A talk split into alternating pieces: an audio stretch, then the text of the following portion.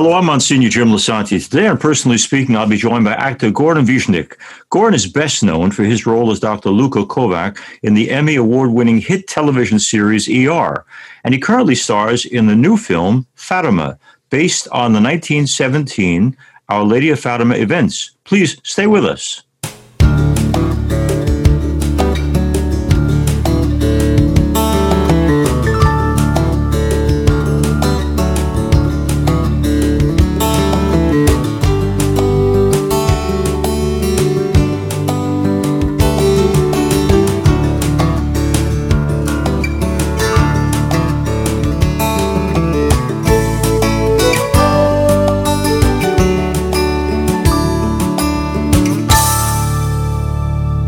Welcome to Personally Speaking. I'm your host, Monsignor Jim Lisanti, and actor Goran Višnjić joins me now. Goran stars in the new film called Fatima, a version of The Miracle of Our Lady of Fatima. He is best known for his role as Doctor Luka Kovac in the Emmy Award-winning medical drama E R. Goran was recently seen in Amazon's The Boys, Timeless, and This Is Us, as well as on A B C's Red Widow and C B S's Extant. His film credits include Asthma, The Counselor, The Girl with the Dragon Tattoo, and Beginners.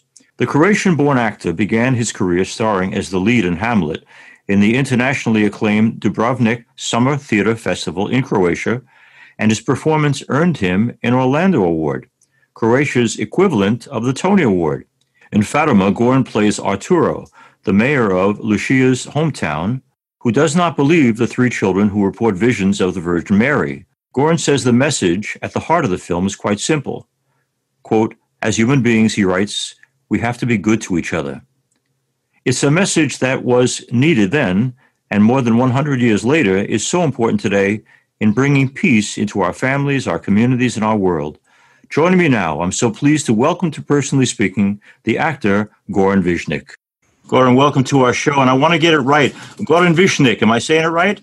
That's that's pretty close. Pretty close. close. And by the way, our, our listeners can't see this, but how long is that great mustache growing on you? Uh, I just actually got rid of my full beard, so okay. This is just a leftover. But it was just, I'm in Croatia, it's really hot. I even had the long hair for this job that I was kind of hoping to get. And then one day I woke up and I just said, you know what, I'm done with it. I cut off the beard, cut off the hair. So this is just a leftover.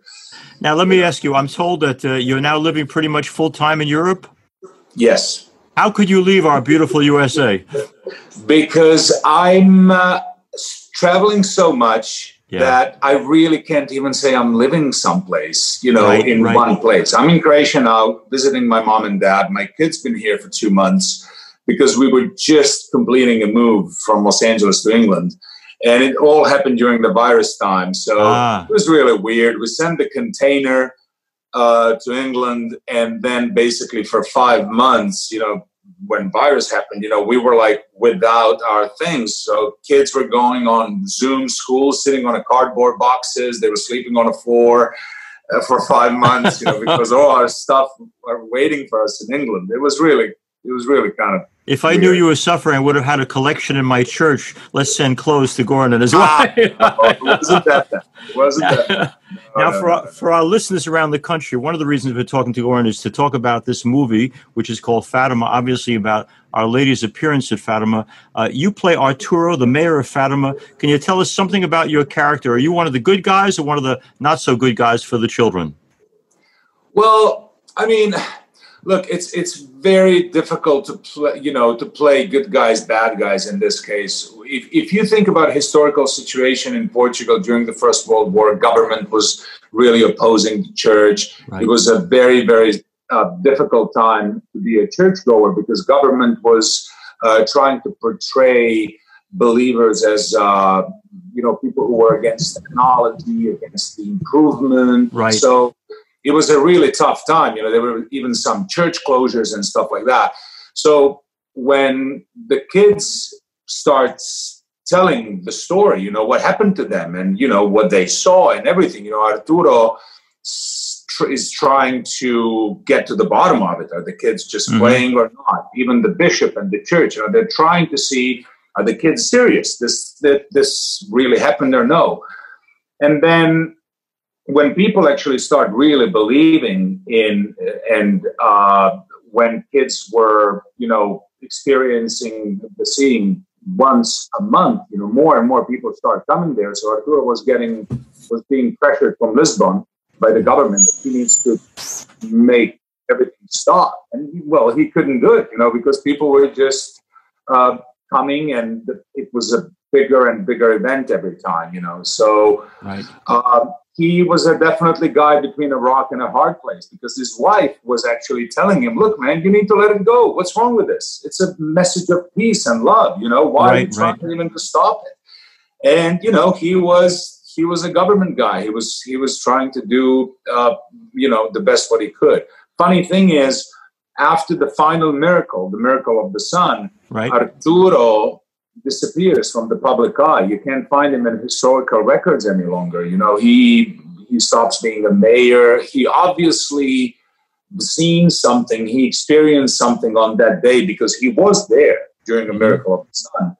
And, you know, he... He just stopped uh, being in politics and everything. He just he just disappeared. He never said publicly, you know, okay, I'm a Catholic, I'm a believer now. Mm-hmm. But it was kind of obvious in a way, because he really just he decided, you know, he wasn't on the right side, probably, you know.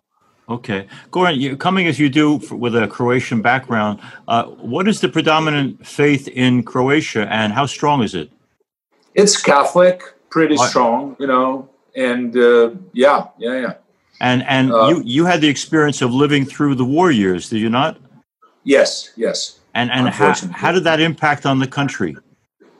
Well, wow, that's that's a part of much bigger conversation. You know, it's like it was it, it was a very complicated time, and uh, it was tough. Look, every war is tough, yeah. And uh, it was uh, it wasn't it wasn't uh, it wasn't the best part to be living there. You know, right, but. What, what I like to say is uh, now Croatia is really in a good shape, you know, mm-hmm. minus the virus, you know, let's say before everything, you know, uh, the tourism was really uh, going great. And it's a really beautiful country with so many, so many natural beauties, you know, so many architectural beauties. Uh, you know, for example, like our uh, cathedral in my hometown is a UNESCO's uh, monument, for example, ah. because of the...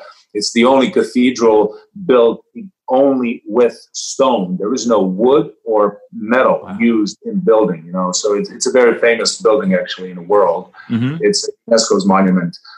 Um, and the country is, uh, it, it's really pretty. You know, I'm, I'm glad to hear that. Yeah. Uh, you know, I, my generation would have remembered uh, President Tito and the concept of Yugoslavia. And it, I guess for those of us who are from another country, we can never understand why when he disappears from the scene, everything seems to fall apart. What did he have that held everything together, or was it forced? Well, I mean, it was kind of semi-forced.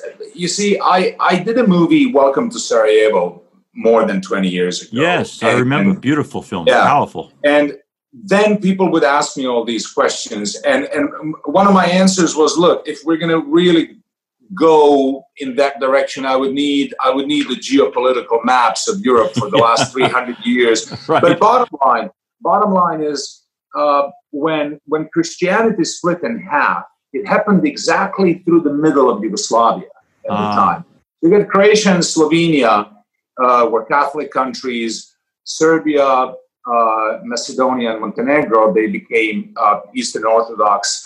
Turks came into the area. They conquered the Bosnia, parts of Serbia. So now in Bosnia, you have you have a Muslim religion uh, mm-hmm. because the Turks were there for a couple of hundred years, right. a couple of centuries. So that area was such a religious turmoil.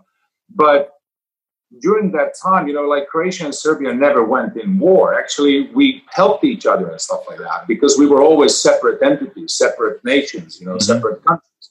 But when they decided to put all those countries together because they were South Slavic people, right? That was the only kind of like only similarity. But because historically we've been so separated and so different, when you put us all together in the same country, it just couldn't work. Mm-hmm. It was. It was a false assumption, in my opinion, even to start a country like Yugoslavia. I think it was always supposed to be separate, like it's now. And, and you know, right. you, you see Slovenia and Croatia were doing really fine, and actually not fine. We're doing really, really good. Uh, Goran, let me ask you, especially in light of the film Fatima, um, could you tell us a little bit about the experience of what a place like Medjugorje has done to an area like the country you you come from? Is there a parallel between Medjugorje and Mary's uh, apparitions there as opposed to Fatima? Have you given that much thought? Well, there is there is a parallel. Uh, there was even a movie made uh, about Medjugorje. There was a similar situation when the government officials, it was a communist country, mm-hmm. and the government officials uh, were basically, you know, trying to tell the children, you know, you need right, to right. tell us the truth. You know, this didn't happen, you know. Uh, I'm not exactly familiar in the details how far it went and what happened, you know. Um, the difference of Fatima was that when it happened, technology of, on, on the planet was much, much lower than when it happened in Medjugorje. When it happened in Medjugorje, you always got television, you got radio, you got newspapers, being right. kind of magazines. You got people were much more connected. It's almost the difference between Medjugorje and today with all the social media. It's like everything is instantly know as the difference between Medjugorje to Fatima. Mm-hmm. If you know what I mean, the, the technological gap between between the uh, events. But um, in Fatima, you had one big difference because there was this big miracle of the sun that was witnessed about apparently yeah. seventy thousand people. It was even recorded on a camera. Cameras at that time were not really good. And, you know, what you see on that film is kind of like, you know, skeptics are saying, you know, it could have right. been done, you know. But, but there were so many. My, my biggest... Uh, thing that confirms everything that happened there, because I don't want to talk, oh, do you believe in that or you don't believe? It's no, the kids' message was so simple and beautiful, and it was message of love and peace. And these little kids, they they I don't think they could have come up with something like that on their own. Mm-hmm. To to get such a kind of beautiful, pure message out there. For me, that's pretty much the biggest the biggest uh, thing to go for it, that it really did happen. You know what I mean? Mm-hmm. Goran, when, when from my viewers and listeners around the country, when is Fatima as a film going to be popularly released? And importantly, how can they find it? Well, uh, the release is on the twenty-eighth. Um, if uh, Instagram users, they can go on Picture House U S A or Fatima, the movie, or they can just go online, Google it, and they're going to see exactly there's going to be limited uh, theatrical release. I'm not sure in which cities, but you can find all online.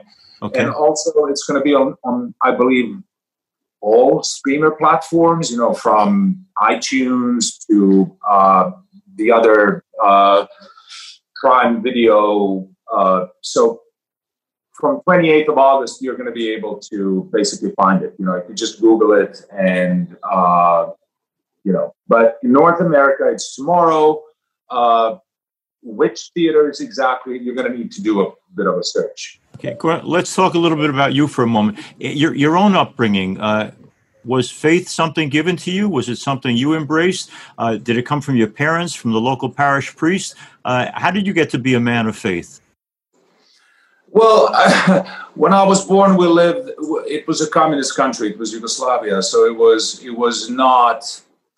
It was not something that was encouraged right, a lot. Right. So it was more something that that that was kind of like in the culture that you kind of grew up with, because it was just like, yeah, again, that cathedral in my hometown. You know, when people say, you know, why people used to build these churches in the, in the old times, there is something that kind of just draws you in, that it's like a beauty of the place, of the building, you know. So uh, we've been just... Uh, it was just always around you, you know.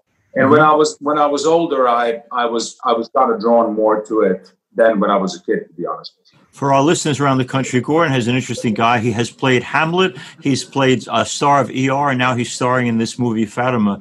Uh, I'm intrigued by the parents who formed you. Uh, what did they do right in raising you that made you comfortable with the idea of a life in the arts? Um, they pretty much let me be when I was deciding what am I going to do in life. Okay. Uh, there was many, many funny stories with me and my mom talking about my future in this business, you know. But I was in an amateur theater when I was a kid, since I was nine years old. We have a very old tradition of theater in my hometown, and also old tradition of a am- amateur children mm-hmm. theater. So my mom was thinking, oh, when I was a kid, well, better that he's in theater, you know, working. We wor- worked really hard. We had two premieres a year. Uh, you know, we did this Midsummer Night's Dream when I was in fifth grade of primary school. I mean, it was adapted version. It wasn't a full-on uh, one hundred percent play, but it was it was pretty big. I remember working really hard on it in, in, in the fifth grade. But so she was kind of thinking, you know, it's better if he's there than if he's on the street, you know. Mm-hmm. And then when I realized in my teen years that this can actually be a profession, they told me, you know what you do in theater, that's actually the same thing as Paul Newman is doing. I'm like, what do you mean by that? I'm like, that's it's the same job, you know. It's just, well, mm-hmm. you need to do school, you need to, well, you can't end up in Hollywood, but, you know, you can work in Zagreb or you can work, you know, but there is a T V and movies in, in at that time, Yugoslavia. And I was like, okay, that sounds like fun. But I kind of was thinking about, maybe I'm going to go to that Hollywood, check it out one day. So uh, when I told my mom when I was about seventeen that after the high school, I want to become a professional actor and I want to go to the Academy of Dramatic Arts in Zagreb, you know, that was the only school at the time in Croatia that, that you could do. She was like, well, I mean, if you really like it, you can, you should go, of course, you know, but it's a tough life, you know, mm-hmm. son, you know, they drink a lot, those people. And you know, she was kind of like giving me this. And I'm like, well, I just want to be an actor. Well, I, I, I do respect it. You know, you, you should you should try, because it was a free school, but it was a huge audition. You know, it was like four or five hundred people, mm-hmm. and they would take only thirteen people for that school year. Okay. So it was a very difficult school to get in. It wasn't about the money; it was about, you know, getting in. So she was encouraged. She encouraged you, and she did not discourage you, and that's a good thing. Now, uh, for our listeners, Goran Višnjić is also now not just the son; he's a, a dad. Uh, when you have children of your own, how do you encourage them to follow their dreams, but at the same time, how do you implant in them the strength, the values, the faith to sustain them? How, how are you raising your own kids? Well, the biggest problem, I mean, n- not the problem. I mean, my wife and I talk a lot about, you know, how we do things. Are we doing things okay? We're trying to see some mistakes that we recognize from other people, our parents. There is no proper book on it. You know, you really try as best as you can, and you can always mess up something. It's really difficult because it's so many tiny little things. But what we try, we're really, I'm really hoping for my kids that they're going to have a passion towards something, that they're going to have mm-hmm. anything. Even if it's going to be a drummer in a rock band, I don't care. But as long as he's passionate about being a drummer, because that leads to a life of fulfillment in my in my eyes. Because if, if you if you have a job that you love so much, you're not going to work one day in your life. Right. You know, when I when I work, I can say I work only when I memorize my lines. That's kind of a bit of a dull job. Mm-hmm. But what, once you're done that, you know, there is no work. It's actually pure enjoyment. You know, you really you really try to, you know, to.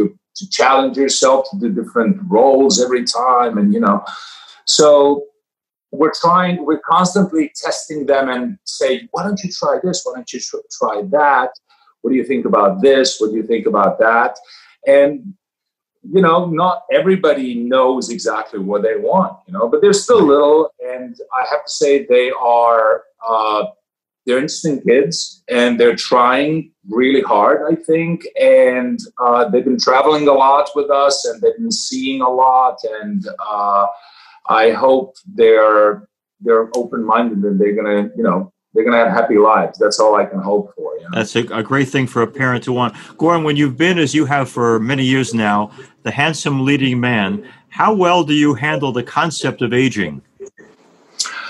Well, I mean, look. It is tricky because you see yourself, you know, playing Hamlet when you were twenty-one, and now, you know, you're forty-seven, and of course you can't play Hamlet anymore, but you can play age-appropriate roles. For me, I, I just want to do a good roles. I want to do stuff that it's interesting, something that I can really you know, get myself in. But on the other hand, I'm I'm big believer in exercise, and I know I had some issues with my back twenty more years ago, and every time I don't exercise for more than like seven to ten days, my back starts stiffening, mm-hmm. and I'm starting having problems with my back. As soon as I go into my three times a week regimen of exercise, I'm healthy as... I think our bodies are not made for this kind of sedentary lifestyle. You know, right. You sit in the car, you walk a little bit, you come to your office or whatever. I think we need to keep uh, keep moving. So that helps a lot. And then, you know, stuff you eat, how much you drink. I quit drinking years ago, and that was the best thing. Like, of course, smoking, I quit like more than twelve, thirteen years ago. Uh-huh. Those two things are going to do a miracle for your appearance. Not yes. drinking alcohol and not smoking cigarettes, eating moderately. You you would be surprised that it's really it's gonna it's gonna keep you younger for a really long time. Mm-hmm. So you do some things that are normal, and that's what I believe. I believe I like when I see Clint Eastwood, when you see his face being really kind of like you can see his age. Right. It's all good, you know? So let's talk in ten years. Yeah. Goran, let me ask you, you said a moment ago that you like to take roles that give meaning, that have meaning. Um, so what then attracted you to this role in Fatima? Why Fatima? Well, Fatima was, was it was when my, my, my agent sent me scripts that are people are interested in me, or they think this would be something I would love to be fighting for and stuff like that. So this one came uh, with the interest for me to, to portray this this mm-hmm. this character. Now, I read the script. I really loved it.